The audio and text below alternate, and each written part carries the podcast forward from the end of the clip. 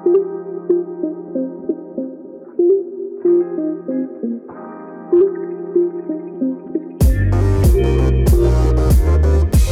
and welcome to the Wholesome Threesome. We're back for another episode for Women's Month, and for today, we'll be talking about the experiences of women in male-dominated industries. So, without further ado, papakilala ko na ang ating guests. So, for this episode, nag-decide kami na iparuleta yung mga names nila. At ang nauna, ang winner natin ay si Miss Rina. Hello Yay! from Yay! Brisbane. Yay! Yun, pakilala ka lang. Thank you, Trish. Hello. Thank you, Trish. Hello, listeners. Um, my name is Rina. Yep. Um, nandito ako ngayon sa Brisbane. I've been here for at least two years.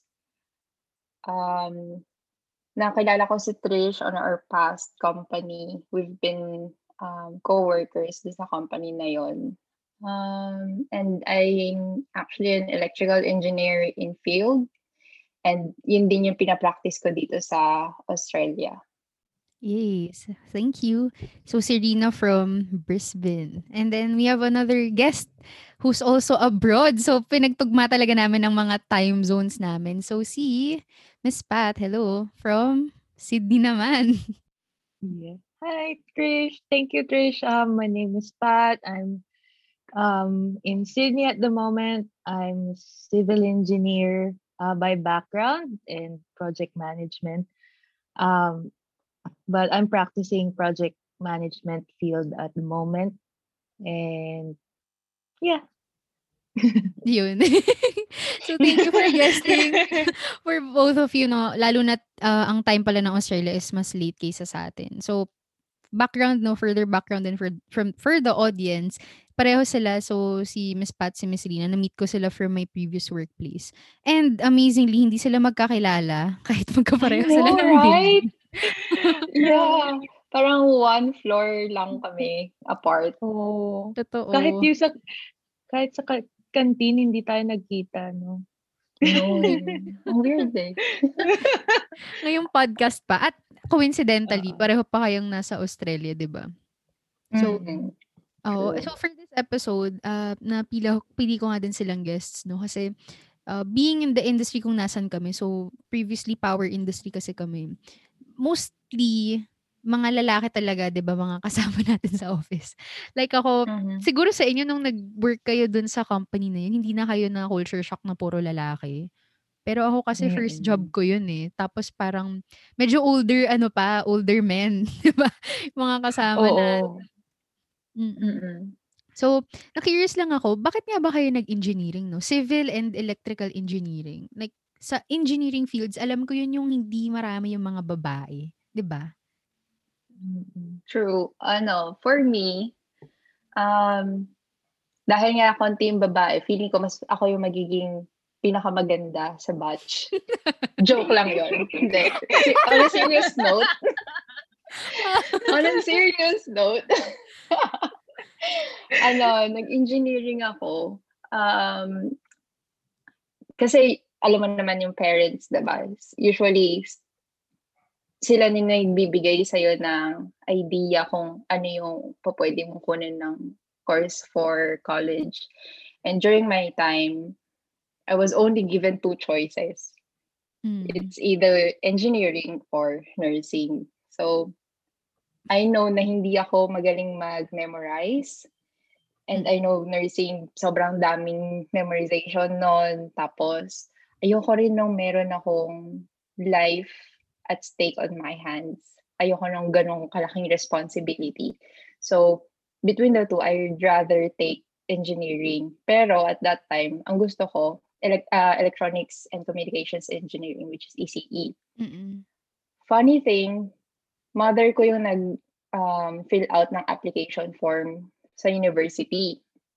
Sabi ko sa kanya, gusto ko ECE. Siyempre, baby boomers, hindi naman nila alam during that time na may ECE. Di ba? Oo. Ang alam lang nila dyan, ME, CE, IE, EE. Usually, yun lang yung mainstream engineering. Ang nilagay niya sa application forms ko, electrical Mm. engineering. So, pagpasok ko, bakit ako nasa EE? Seriously, on my first day Oh of university, sabi ko, bakit bakit electrical engineering yung uh, uh, iti-take ko na entrance exam? So, yes, that, that's my funny story. So how I end up taking electrical engineering. Funny enough, uh, I enjoyed it really. Ang weird. Oh my Mm. God. Alam mo ngayon ko lang, sa tagal ko siyang kaka- si Miss Rina kakilala, ngayon ko lang nalamang hindi ka pala nagbalak mag-ii talaga. Hindi. Wala. Tsaka ano no, talagang yung, I mean, excited ako dun sa ano ni Miss Pat. Pero sa mga kilala kong engineer, like yung mga naging guest ko, si Ivan, I think si Stephen yung friend din niya. Parang mga, hindi sila nagplanong mag-engineer. Pero it's either yung family ang nag-encourage or wala, family talaga. family talaga nag-encourage. Family yung nag-push. No? Oo, families eh. Ikaw ba, Miss Pat? Oo. Anong ano mo naman?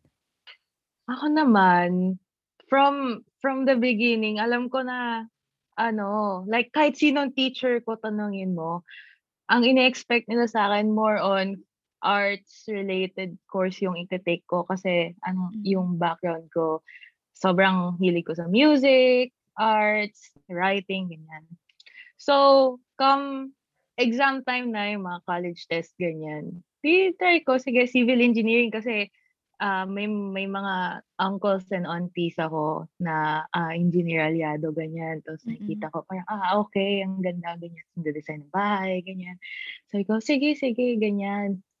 Tinay ko. Tapos, ayun naman, parang, okay, pumasok ako dun sa allowable na score.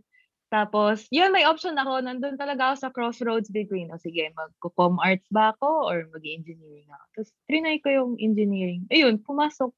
May slot para sa akin kahit na sobrang dami nagagawan. Tapos, yung thinking ko naman doon is, ah yun nga, mal- malaking bagay talaga yung nursing, like, nasa options siya. Kaso sabi ko, hindi naman ako mahilig mag-work with blood. So, ayoko no. Tapos, yun talaga yung with blood. Like, hindi ko na-imagine yung sarili ko um, working with blood, ganyan. Tapos, ito na nakakatawa na ngayon ko na naalala. Sabi ko noon, sige, ay, accounting, ayoko ng maraming numbers. ang talino ko doon. Perfect. Ayoko ng mali. numbers. Ayun, na, na-scam ako. Tapos naalala ko, during the beginning of the college years, ganyan, um, parang may advisor ka, di ba? Tapos sabi nung advisor ko sa akin, or kahit common question, kahit sinong ma-encounter ko dun sa school ko, oh, magaling ka ba sa math? Sabi ko, hindi po. Oh, magaling ka ba dito? Ganyan, ganyan. Sabi ko, hindi rin po. Eh, ba't ka nag-civil engineering? Sabi niya, ano, kasi they, nainis ako sa mga palpak na kalsada, ganyan. Like, it costs more headache and safety-wise. Tapos, I want to build better homes and better bridges. Kasi yun po yung Wow. advisor ko. Char, ganyan. De, ah, until now, parang when I look back, sabi ko, oo nga, gusto ko nga yun.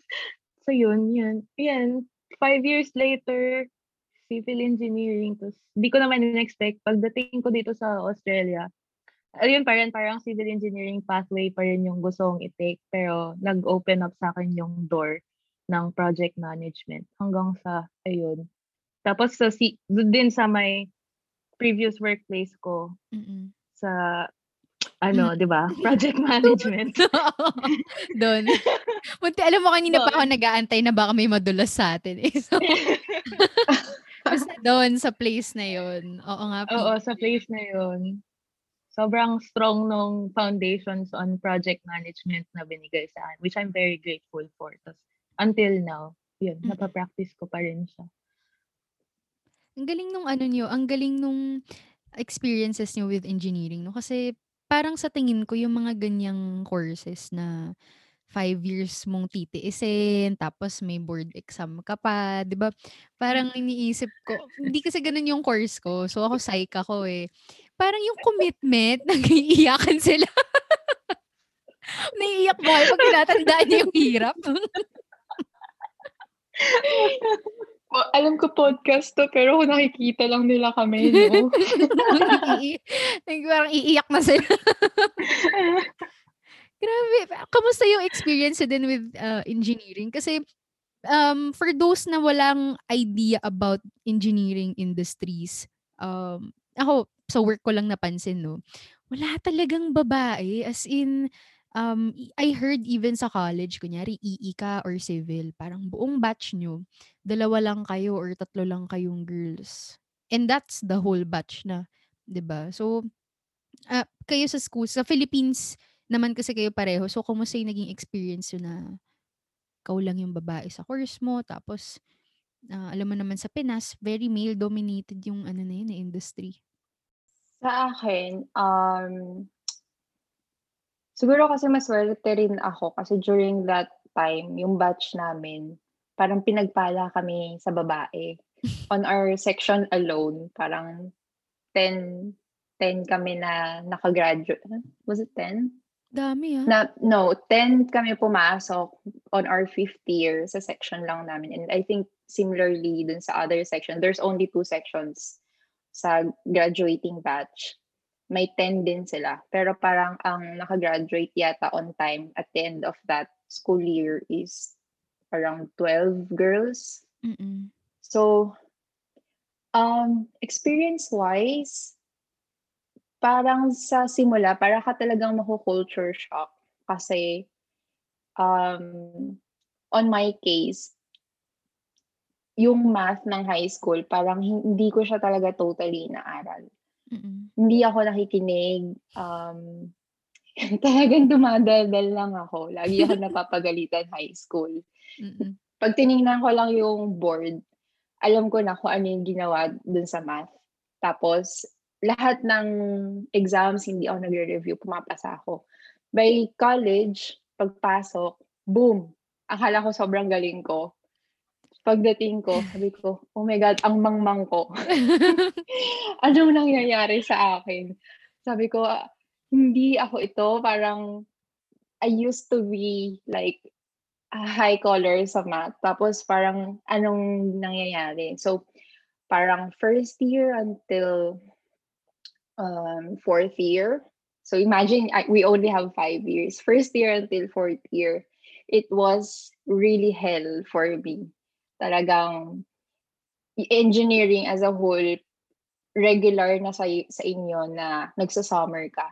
Parang hindi na normal pagka hindi ka nag-summer. It's a trend. So parang ganun talaga siya kahirap. And imagine imagine mo rin na on my case, uwian kasi ako. So, usually yung mga universities nasa Manila lahat. Um, so, parang yung commute ng traffic sa Philippines, especially sa Manila, Mm-mm. nakakadagdag pa yun sa pressure and nawawala yung time mo instead na makakapag-aral ka. Talagang kahit anong gawin mong review, makakatulog ka na lang. May experience pa ako na I take LRT from home to school. Mm-mm gigising ako ng 4 a.m. Tapos, mag-LRT ako. Alam mo, nakakatulog ako sa LRT na nakatayo. Oh my God. Scary. Ganun siya kahirap. Kasi sobrang jam pack yung LRT. So, talagang doon na ako natutulog. Hindi ako matutumba kahit nakatayo ako. So, pero parang nung pagdating ng fifth year, sabi ko, parang napagod na ako. Ayoko na. Hindi na ako mag-aaral. I Mm. let go na. Tapos, nung ginawa ko yun, saka ako parang um, na mas nadalian sa course. Mm-mm. So, yung mindset ko nung high school na let go lang din ako, doon ko lang ulit siya na ibalik nung fifth year. Which is a little bit late, pero I, I still enjoyed college. So talagang na-enjoy mo yung EE. Even the environment, the yung rigor na kailangan mong pagdaanan throughout that. I mean, iiyak na naman kayo. Kumiyak na naman kayo.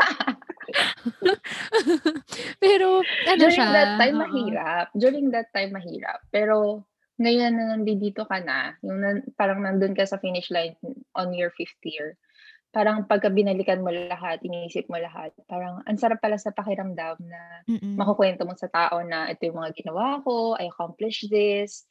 Parang nag nagiging fulfillment and proud ka rin dun sa moment na yun. Tsaka masaya kasi talaga yung engineering kasi, I don't know, mas madaling ka kasundo yung mga lalaki. Tapos yung mga babae sa engineering, the way they think, para rin silang lalaki. So parang mas mas naggu-glue kayo. Unlike yung mga babae, hindi naman sa nagge-generalize tayo ng babae because I know this episode is International Women's Month episode. Oo. Pero minsan kasi may mga babae na um, na, nauuna yung mga issues, ganun. Eh, pagka lalaki, talagang enjoyment lang talaga. Mm. Parang lahat nga ng kilala kong engineer, sobrang yung bonding nila, hindi ko alam kung dahil nga block section o yung hirap ng mga pinagdaanan yung Hirap. sama-sama, 'di ba? Gano'n din ba? Ikaw ba, Miss Pat, parang similar ano ka din, similar Oh, ako naman, yung experience ko in terms of dealing with the academic side of things, talagang pinaglaban ko yon Kasi ang inspiration ko nung ano ako, nung during that time na, ah, kailangan ko graduate on time kasi kailangan kong i-support yung family ko. Kasi at that time, yun nga, so ako yung breadwinner ng family, ako yung inaasahan nila. So, ako talaga yung talagang pinupush ko na, ah, shit, kung hindi ko matapos on time to, oh my God, hindi ko alam kung paano, kung anong gagawin ko. Tapos, nilaban ko talaga yun, like, kahit, alam mo yun, makatres lang, ganyan. Tapos, yun nga, sabi nga ni Miss Rina, like, ah, yung summer, ano, parang medyo magiging usual practice siya sa'yo. Like, yung summer mo hindi kompleto until hindi ka nagsa-summer. Kasi kahit matapos mo yung, yung one month, one and a half month na may summer classes ka, meron ka pa rin mga two weeks bago magsimula na naman yung classes. So, ayun. Tapos, nung time ko kasi, sa, ano, nung nag-start na ako mag-aral ng civil eng, 50-50 na yung ratio nung male and female sa class ko or kahit doon sa batch ko. So parang nung graduate same din, parang nung naglakad nga kami nun, yun nga lahat ng lahat ng girl boy may pair na kasamang lumakad ganyan. Oo, di seryoso. Parang prom. Like, oo. ganyan, ganyan siya. like, ganyan.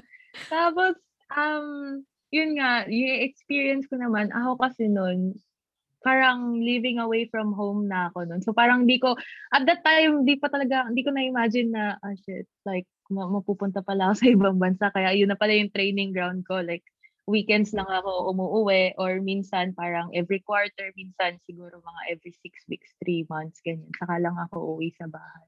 So magiging independent ka, like, alam mo yun, ikaw yung mag prepare ng sarili mong mga bagay, like ikaw yung maglilinis ng kwarto mo, kailangan mo makikisuyo sa mga housemates mo, ganyan.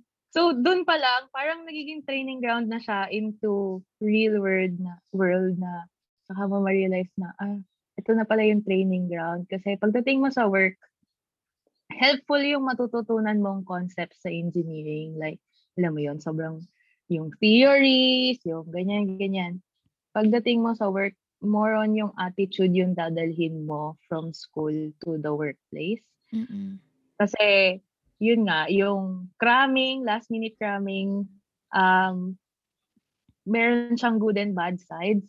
But, mm, pagdating mo sa work, ano siya eh, parang, nandun yung attitude mo na, hanggat hindi tapos yung trabaho, hindi ka uuwi. Ganon. Mm. Hanggat hindi tapos yung project o yung deliverable mo, hindi mo, hindi, hindi ka susuko. Ganyan. Or hahanap ka ng ibang ways para ma, mag, matapos mo yung task na yon sa para umun, uma, parang umusad yung or mag-progress yung project ganyan. Ayun. Tapos um wala ayun nung nung nasa uni naman ako, yun nga perseverance. Tapos yung talagang pinaka true friends ko, lahat ng tropa ko dito babae. Pero Ah, Oo, lahat kami female engineers mm. na nandito kami sa Australia. Tapos, yon iba't ibang pathways. Pero at the same time, yung being in engineering, finishing engineering opened a lot of doors uh, for us, I can say. I think Mm. yun. Ang galing nung ano, parang naisip ko tuloy 'no, um, siguro some of the batches nagkakataon lang yung ibang batch na nakakausap ko onti lang yung mga EE, um, CE, civil engineers sa batches nila. Pero it's nice to hear na maraming nag willing to try it out 'no, Mm. na girls. And tignan mo like kayo na napunta din sa Australia. Wow, success story. Pero totoo, feeling ko inspiring siya for those na nagkakalbaryo pa lang sa engineering or maybe kaka-start lang ng careers. Pero how was it din Mm. na working 'no? Uh, when you got into work, um, what were the challenges for you? Yun na yung eto na yung sinasabi talaga nating male-dominated industry. Kasi hindi ko alam kung assumption ko lang siya, pero or if it's something I just read about na minsan may discrimination kasi sa babae na parang hindi ka bibigyan ng ganitong trabaho kasi babae ka or feeling ko hanggang ganito lang kaya mong gawin, ganyan. Nagkaroon ba kayo ng Yeah. similar challenges dati?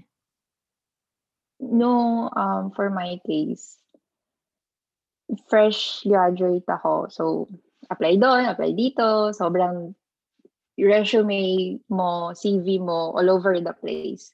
Um, I get to have an interview in one of the companies nasa Ortigas yung location.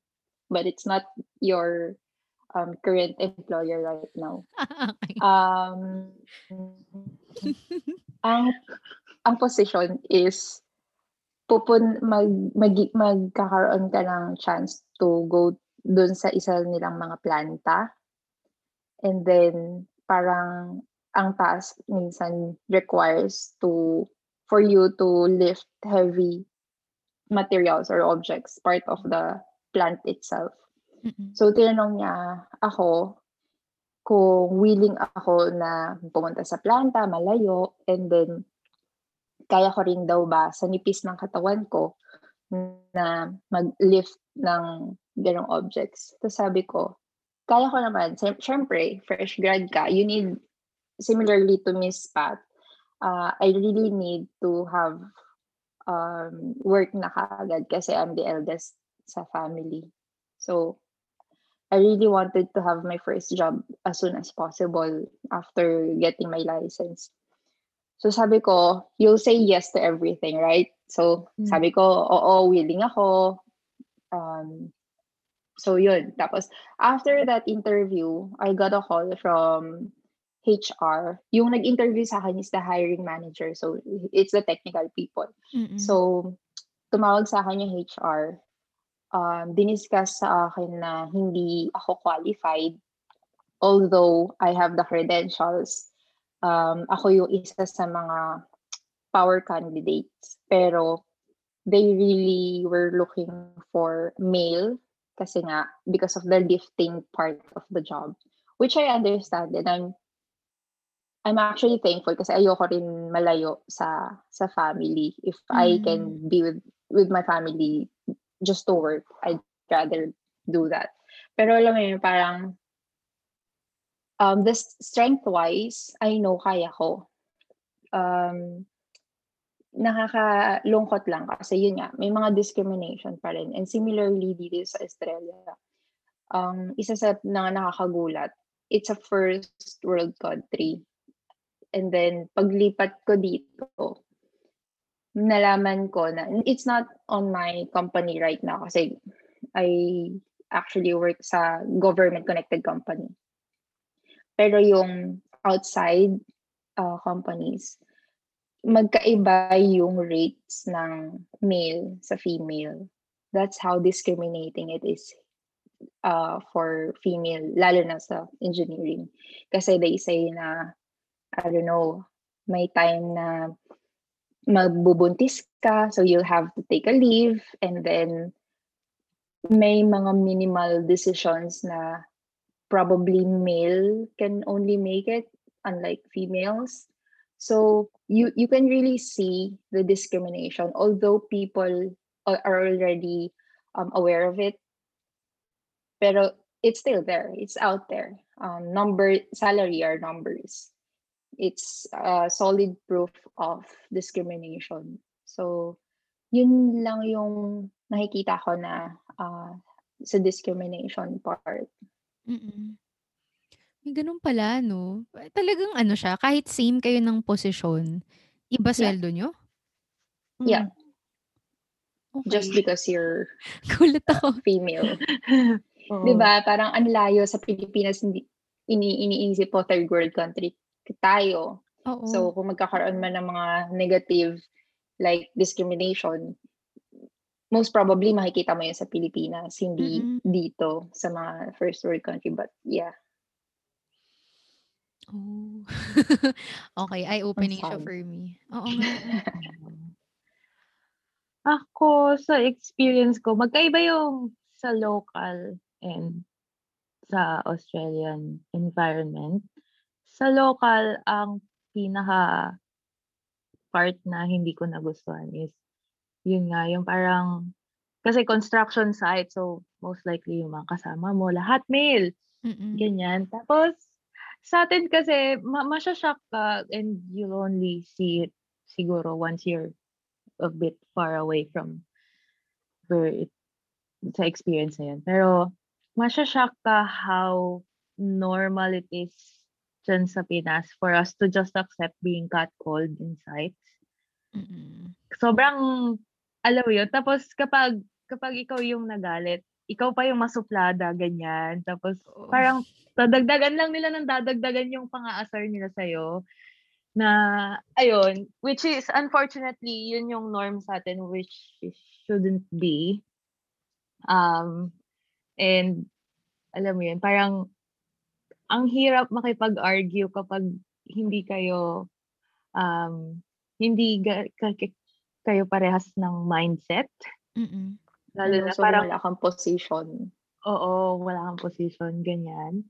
Yung parang, oo, kasi yun. So, pag working ka sa site, ganun. And then, sa, na-appreciate ko naman dito sa Australia kasi walang ganong nangyayari so far sa akin. Tapos, um, in terms of, yun nga, na-mention na ni Miss Rina, yung sa wages. Tapos, on, on, on the other side of things naman, um, sobra yung pag-promote nila dito in terms of, um, yun nga, yung mga mat leave, some benefits for women.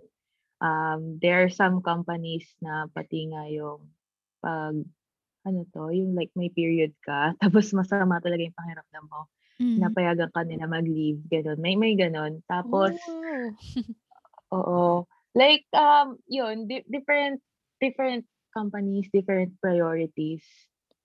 Um, some of them allow even flexible working conditions, like working from home. So you can af- look after your kids, ganyan. Um, yun yung nakita kong positives uh, dito sa Australia in terms of women.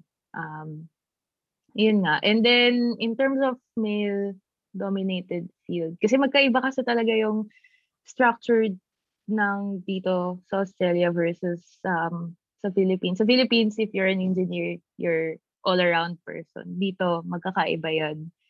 And then, most of the time, yung admin roles ay napupunta sa babae. Tapos, yun, medyo mas um, parang as a like, like yun yung napapansin ko kahit anong role vo- volume wise ng trabaho na admin na alam yun parang laging sa'yo mapupunta Kahit sa ano? just Kahit because sa construction setup? Ganun? Basta may admin sa'yo Oo. binibigay. oo yun yung napansin ko ha kasi um mas attention ka sa detail ganon tapos mas mag- mas organized usually. So parang nandun siguro yung thinking around it.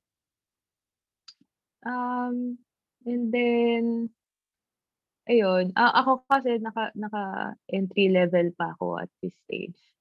So ayun um there are certain things na hindi lang dahil sa gender kaya hindi rin ako makaunlad hindi dahil may ibang other reasons din like yun yung citizenship ganyan so ayun there there are several challenges but then at the same time there are several benefits as well so okay lang Ganda nga nung opportunity na naano niyo, eh, na 'di ba at least yung engineering, it's a field na 'pag lumipat ka sa ibang bansa hindi siya nade-degrade. I mean, 'di ba yung sinabi niyo about doc nursing for example, 'di ba? I know maraming balita na if you're a doctor ng Pilipinas, you go abroad nagiging nurse. Not to degrade yung sa nurse 'no, pero kumbaga yung license nila to be a doctor di nagagamit, eh. Pero at least kayo 'no, Mm. mas mas nagagamit niyo siya. Mm. Yeah, I guess it has to do with wala rin naman direct direct impact sa life ng tao unlike doctors and nurses. Oo nga. Yun Mm. lang yun lang rin yung ano. Yung possible reason 'no. Pero in terms of, Mm. um, like yung work nga diyan sa Australia, yung, um, engineering yung the type of work na ginagawa niyo dati sa Philippines or parang yung level of work na ginagawa niyo, it ano siya parang very much respected naman siya na hindi porket galing kang Pilipinas, um, parang ibang work yung binibigay. Na-curious lang ako 'no, kung yun nga co coming from that discussion sa licenses and going abroad, parang hindi nagiging less yung treatment in terms of work naman? Plus babae ka pa, naman. Actually actually sa engineering, I can only speak of engineering. Di ko alam Mm. we know we've already talked Oo. about yung sa doctors and nurse nag-iiba. Pero sa engineering hindi. Mm. And actually medyo plus side pa na galing ka sa Pilipinas. Kasi yung katulad nga ng sinabi ni Miss Pat earlier, sa Pilipinas you have to do everything. Jack of all trades ka. You Mm. yung work for like 4 people or 8 people here, ginagawa mo mag-isa ka sa Pilipinas. Intindi. So gano'n. So, instead of, um, magkaroon ka ng specialization sa Pilipinas, dito mo siya madadala na Mm. magkakaroon ka ng specialization. Tapos ang magiging edge mo, alam mo yung other parts of the business kasi hinandle mo yun sa Pilipinas. Ang magbabago lang naman usually is yung standards kasi magkaiba yung Mm. standards ng Pilipinas and Australia. Pero Oo. work-wise, edge pa din na heavy yung loading ng Pilipinas. Not that I like it. Oo. Like, sobrang alam mo yung Pilipino, 'pag dinala mo siya sa international stage, bigyan mo lang ng isang chance, isang chance lang, tal like ibang level, like times 4 ganyan. Seryoso, like super talented na mga Filipino. Mhm. Tapos they love working with us kasi yun nga sobrang sipag natin, sobrang organized. And um like talking to other people, sobrang easy kasi it comes with our um nature na hospitable tayo, warm tayo sa um yun din Asian upbringing. Mm. Ayun. So malaking ano siya, malaking plus siya na Mm. tas lagi Nakakatuwa nilang pa nga. Sorry, nakakatuwa pa nga. Um, yung experience ko dito pagpasok ko dito sa company, meron akong kasabay, well, parang nauna na siya sa'kin ng mga 2 weeks or 2 months, I guess. Um, meron siyang doctorate, pero magkaedad lang kami. Usually mga tao dito after uni, they go either masteral or doctorate. Um, parehas kami na temporary sa posisyon nung pagpasok namin. Pero hindi na siya ni-renew and then ako yung ni-renew. Hmm. So, kahit na yung credential ko is experience lang, wala wala akong postgraduate degree. Mm. Dahil yung experience and yung sinabi nga ni Miss Pat na work attitude ng Pilipino, yun talaga yung pang world class and talagang gusto ng ibang bansa. Mm. Kasi Oo. kahit sinong si kahit sinong kausapin ko dito na foreigner, na may kakilalang Pilipino, wala silang masasabi. Mm. Work-wise, wala silang masasabi na, um, basta wala silang masasabing masama. Mm. Y they will only speak good things about their Filipino friends or colleagues. Yun yung experience ko so far. Buti yung Australia ano nga siya 'no, very generous din. Iniisip ko nga nung nalaman kong both of you were planning to transfer to Australia. Sobrang generous nila sa opportunity sa mga Pinoy. Siguro nga yung sinasabi niyong yung Mm. caliber ng work na binibigay kasi kitang-kitang ibang level. Mhm. Yeah. So sa mga gustong lumipat, joke. Nag-promote. Di naman po, syempre mag-stay naman din kayo and all. Pero sabihin lang parang um, ang galing eh, madadala ka even yung sabi mo nga Miss Pat na experience mo from college or yung kay Miss Rina. Kitang-kita kasi how it developed you into engineers na ano eh, can take on challenges. Ayun, lumipat na nga kayo ng abroad.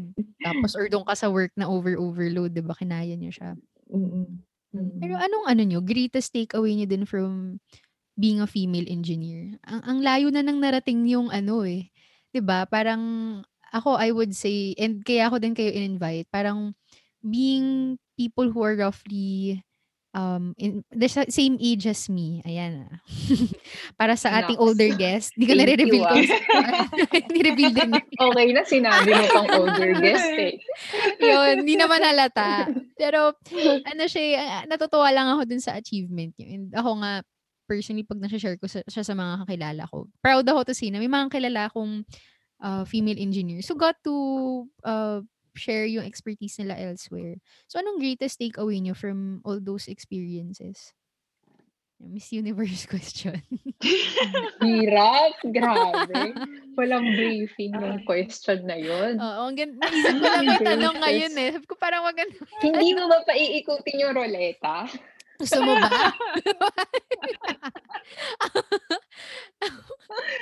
Dapat marinig nga nung guest natin yung ruleta. Sige, kaya mo yan. Kung wala, Oo. ire- iikot ko talaga yung ruleta natin. Habang nag-iisip kami, iikot mo yung Oo. roleta. Yan. Greatest Sige, takeaway. habang nag-iisip Greatest- kayo. Dapat marinig ng guest yung ruleta. Idadagdag ko na lang Oh, parinig mo lang muna. Kaya share ko yung screen ko ah. Ano nga ulit yung question? Can you repeat the question, Eh, pang please? ano yan ah, pang stall Universe. So, ikaw ulit. Di, Sige, ibahin ko yung order ng names ayan. Sa mga hindi nakakarinig ng ruleta namin. Okay. Yung question is, anong greatest takeaway nyo from being a female engineer? So, yun. Listening to your stories again, para makapag-isip kayo. Listening to your stories nga naisip ko. Um, siguro I expected yung experience sa mga female engineers to be a little bit more parang challenging or a little bit more parang added layer of challenge. Pero it's nice to hear from you na sa, sa tingin ko medyo nagkakaroon na ng more acceptance dun sa ano eh, ganyang industry. So, dumadami na yung mga nagtitake ng ganong courses. Um, even abroad, nagkakaroon kayo ng chance. Pero yun, generally, anong greatest takeaway? Sige, so ikutin ko na yung ruleta natin. Tan, tananan. Ah. Yes! Ayan. So, Miss Pat, finally, ikaw na yung... Yay! ikaw naman daw Akala ko, i- akala ko iikot pa siya eh. Ayun. Hindi, ayan. Ikaw na. Ah. The wheel has spoken. The wheel has spoken. Ako siguro, pinaka malaking takeaway ko working um, in this entire um, experience of, you know, engineering from uni to graduating to moving to another countries. Um, keep going. It's worth it. Like, sa mga favorite lines ko yun, keep going. Kasi, um, you know, you're always one decision away from a different life. Um, and yung mga bagay na it only becomes a limit when you say it is a limit. Mm-mm. Mm-mm. Um, and surround yourself with people that are supportive as well. Kasi malaking bagay yon Like, kahit yung family mo, yung friend group mo, yung work group mo, kahit sino man nasa paligid mo. Um, yun, i- malaki silang factor in the decisions that you make in your life. Although you are the ultimate decision maker or isa sa mga big decision makers, um, the quality of people you surround with um, has a big impact. Kasi ako yung, y- na-realize ko recently yun eh, nung tinignan ko yung friend group ko dito. We're, we're all the same na we go way back sa uni. Like, siguro mga isang dekada ko nang kakilala to mga to and never ko in-expect na magkikita-kita din kami dito sa, sa Australia. And we went through the same thing um, and almost the same attitudes. Uh, and I'm very grateful for them kasi kung hindi dahil sa kanila, iyon, hindi ko naman in the first place iper-pursue na at least mag-try man lang or yun nga, hindi ko ipaglalaban masyado. So, yun, surround yourself with quality people. yun. Wow. Thank you. And I thank you. And I, thank you. thank you. Pero sige, bago si Miss Sheena mag-share, gusto ko lang din i-add, no? Alam mo yun yung na isa pang ina-admire ko pala sa mga engineer. Kasi uh, for those who listened sa mga previous episodes, yung boyfriend ko kasi yan, kawork, kawork, ka-team ni Miss Rina dati. Um, ano siya eh, Grabe, makikita- sobrang sipag niya. Wa, hindi ko alam kung sarcastic. Joke. Di masipag yun. May padila effect eh. Ayan, pag naririnig mo to, Ivan, miss ka na ni Miss Rina. Hindi yung ano niya, yung even pag siya nakikipagkita siya with friends niyang mga EE, parang yung, um, ang tagal na nilang di nagkikita, pero yung bond, pag nag-reminisce sila ng naging prof nila, naging nag-reminisce ng ganto ganyan. Tapos lahat sila sobrang ano, goal-oriented. Yun talaga napansin ko sa mga engineer. Like, it's either payaman-oriented yan or career or whatever talagang wala lang. So, I will surround myself with more engineers.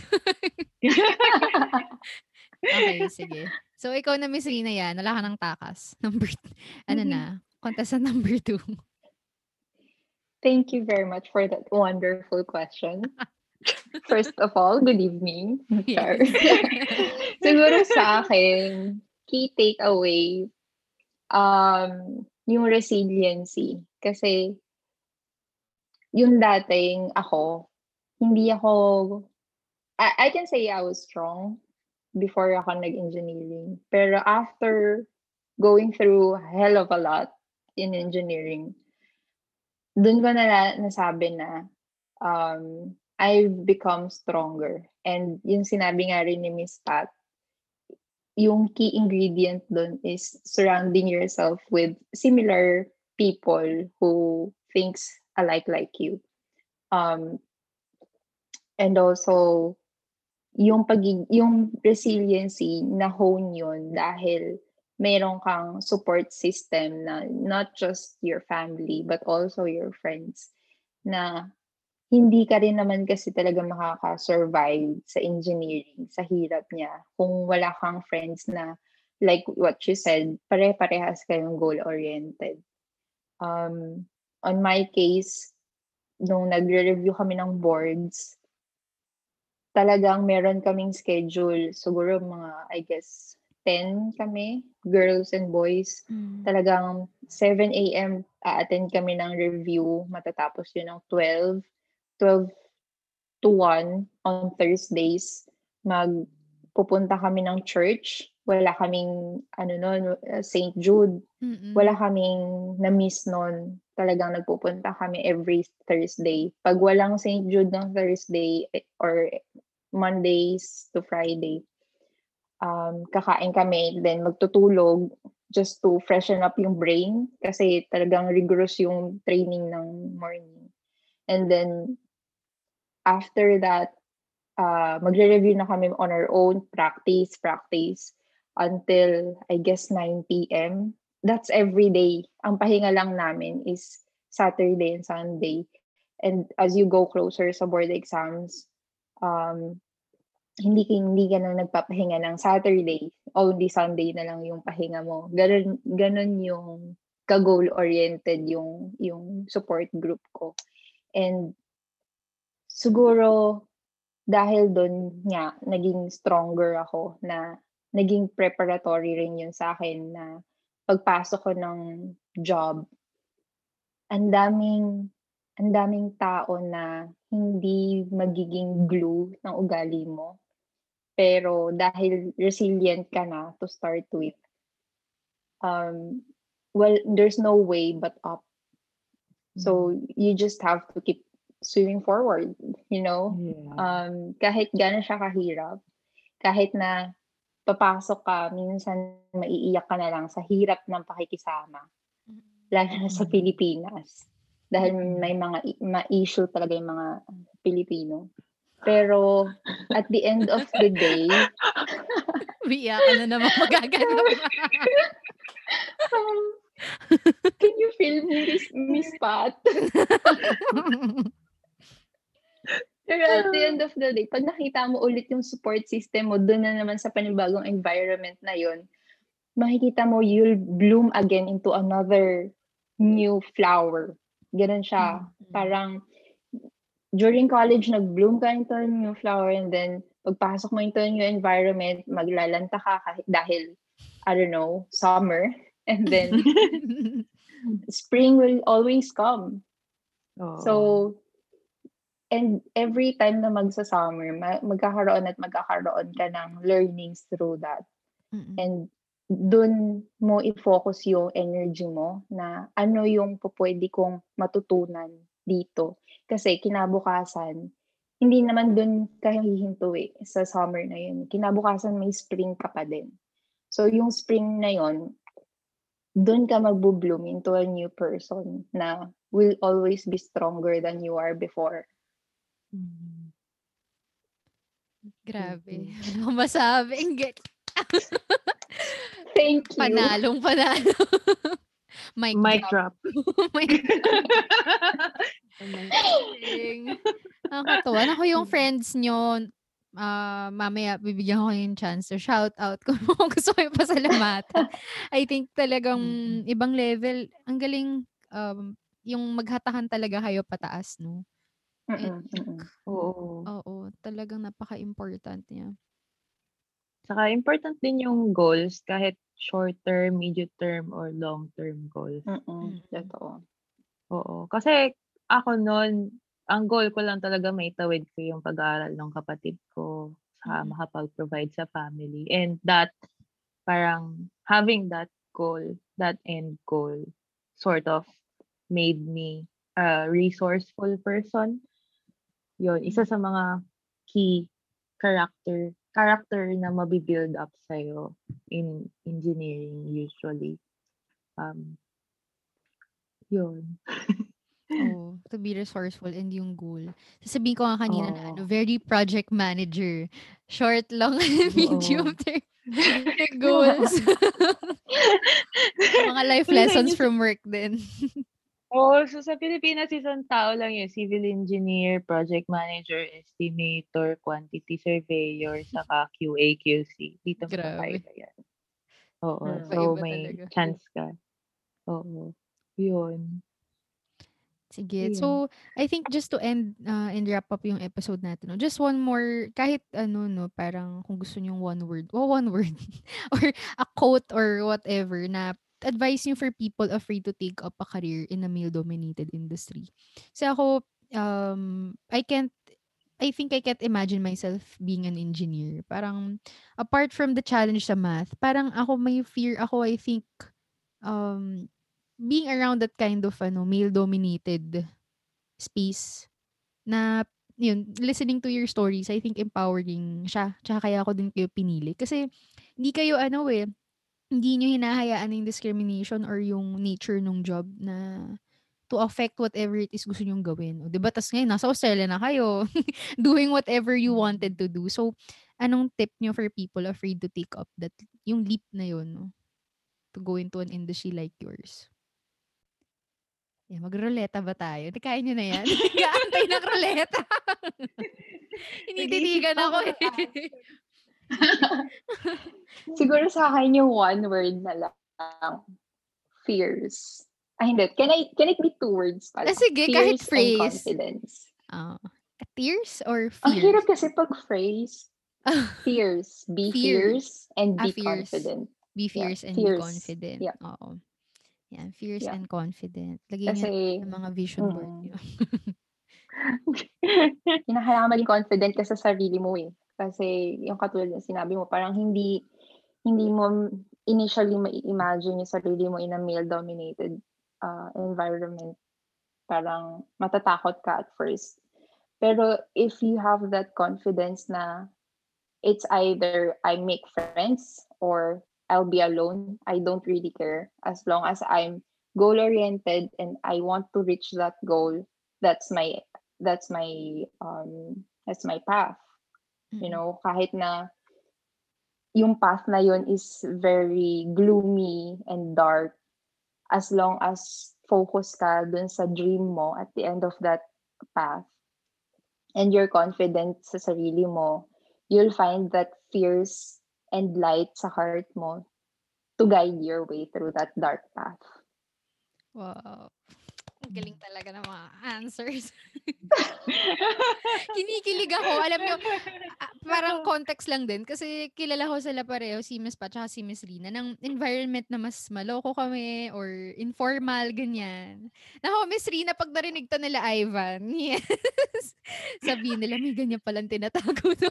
Tsaka yung mga Actually, taga... inspiration ko si Ivan. Dahil Ivan. dun sa dark path na yun. Nako. Baka hanapin nila yung picture ni Ivan. Sige. Naku, favorite joke ni Miss Stock niyo, Rina. listeners. Oo, stock niya siya. Stock hanapin niyo si. Ivan. Tapos hanapin mo yung picture ko. Tignan niyo kung gano'n kaming ka-yin yang. Oh my God, in-upload mo ba yung picture niyo dati? Yung nasa, I don't know, yung Fuji something. Ay, Insta, oh. Instax. Oo, yung Instax. Pakita ko sa'yo, Mm-mm. Miss Pat, mamaya. May Instax kasi kami ni Ivan. Di ba maitim siya yan? Sabi ko, maitim si Ivan. Pagka-picture, naka-white That's a t-shirt whole siya new nun. level. Oh, grabe, whole new level. Ako, hanapin ko yun. Tapos, naka-white kasi siya noon. Pag flash nung camera, hindi na pick up yung mukha niya. Parang ako walang katabi. Parang float, floating t-shirt na lang yung katabi mo. Literal yung mga joke na ipin na lang yung nakakita. Ganon. Ganon na ganon. Tsaka yung eyeball. Ayun, yung white sa eyeball. Yun na yung nakita ng time na yun. Diba, So yeah, nga. listeners, i-stalk nyo. Hanapin niyo yun. Send ko yun sa chat nating tatlo para ma ma-reminisce. Hi, Ivan. Hello. Dami mong exposure ngayong episode ah. Okay, sige Miss Pat. Ikaw, go. yun, tip Ako, mo. ang tip ko, um, meron akong parang, yun nga, vision board siya. Yun na pala tawag doon ngayon. Dat- Dati tawag ko lang doon, karatola eh. Illustration board. 1-8 illustration board. Cartolina, ganun. Ah, hindi. Meron kasi akong ano, parang something na nakahang sa wall ko since since undergrad ako. Tapos inuwi ko sa bahay yung pagka-graduate ko. Tapos iniwan ko dun sa kwarto ko dati, which is kwarto na ng kapatid ko ngayon. And ang nakalagay doon is ano, parang shut up, work hard, and leave them out as astounded. Let me say that again. Char. round 2, round Clear, 2, clear take 2. throat. Akala ko formula yung nakakaratula sa iyo. Pang words. ano ba? Ma, ma, yung formula, Manila paper yung kailangan. Sa akin, plastic cover. Ay, social. Ayun. Eh, yun, ah, meron akong parang ah, artwork na sinulat nung undergrad ako na inuwi ko sa bahay. And then un- up until now, nandun pa rin siya. And then, na nakasulat doon is, shut up, work hard, and leave them astounded. So, parang, yun yung, dun siguro yung ground ng work ethics ko. Kasi, ayun, parang, I'd rather stay quiet and work hard on my goals. Um, and then, you know, just, kasi along the way, alam ko for sure, marami kang discouragements na may encounter, be it from important people in your life sometimes. And, um, yun nga, kaya kung yung support mo, you cannot get it from one group, you'll find it somewhere else. So, um, yun. So parang work hard until you achieve your goals and then once, you know, let the results speak for itself. Um, yun, parang, yun, parang you don't really need to explain yourself most of the time. Just show them your results. That's it. And it all starts with shutting up. we're, we're, kasi, kasi kung madaldal, No, Miss Pat, napapanahon yan. Oo. napapanahon yan, yung royals, never complain, never explain. Hmm, panoorin ko nga yun. Ayun. Royals. Ganda nga daw sa Netflix yun, di ba? Yung sobrang hot daw nung prince. The, the Royals crown. Ay, The Crown. Ah, iba pa yung, No, no, eh, no. mas in mababaw pala yung iniisip ko. Okay. Oo. The Crown. Tapos, Bridgerton pa rin iniisip ko. ah, Bridgerton! Sabi nila maganda din. Sige, The Crown. Okay. Ganda Sa isang, yun. is- yun, isa pang maganda sigurong um, habit to build is, kasi, nung bata ako, nung medyo bata-bata pa ako, parang ang, ang bilis na mag-jump ka into complaining into something. Yes. And then I think for like after a few years and few exposures into things, ma-realize mo na nakakapagod pala mag-complain. Mas madali minsan na gawin mo muna bago ka mag-complain. Tapos sabihin mo, ah, yun, naintindihan ko. Yun. So, yun, yun lang siguro yung parang key uh, takeaway or parang parting words. Chart. Parting words. Party. Oo. So, shut up, Party. Work hard, and leave them outstanding. Leave Out, them out- out, as, Astound- As- out- Astounded. Say it again. Say it Yeah. again. Astounded. Round two.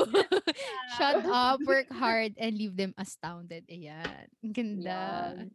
Pwede na tong ano, mga, yung mga sinabi niyo, ang dami ko na mapipick up pang promote ng pod.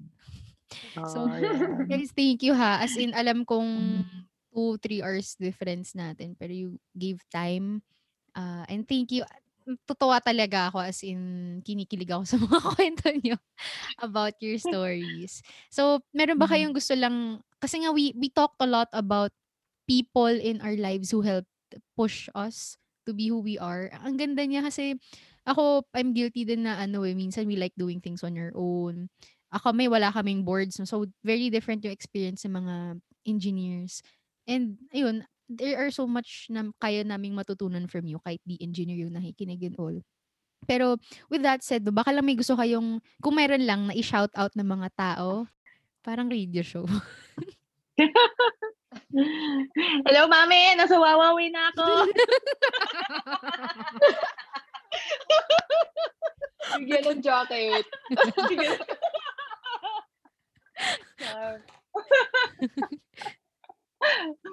oh, siguro ano.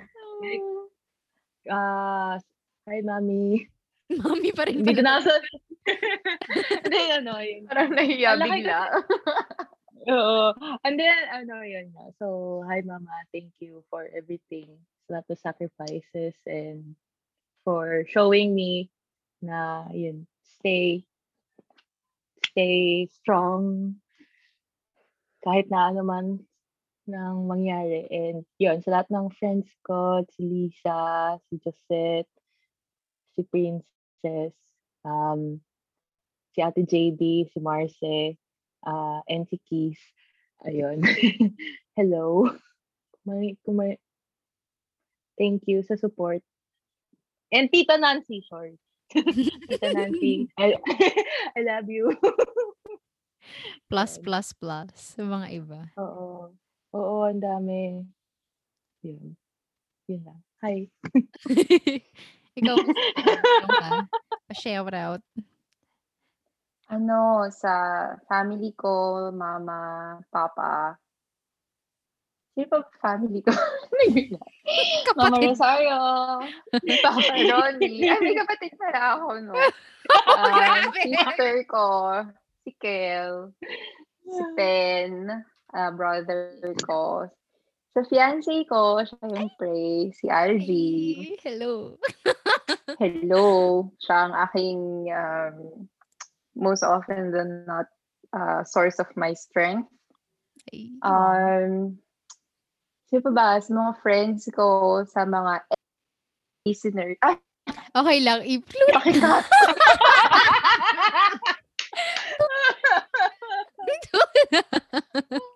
Towards the end pa ako. Basta sila yun.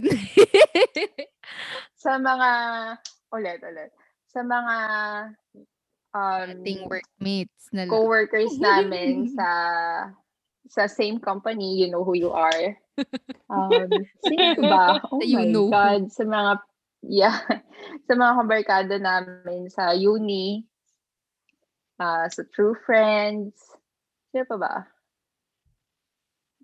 Kasi I keep my circle small eh. small ba yun? Ang dami ah, na. small na yun. sa ano pala, lastly, sa mga taong um, nagtatry to put you down, to put me down, um, hello, look where we are now. Thank you very much and goodbye. Sakto for the ending, mic drop ulit. So, guys, with that, again, thank you. And we'll see you in our next episode. Bye-bye. Thank Bye. Bye. Thank you. Thank Bye, you. Bye. Bye. Bye.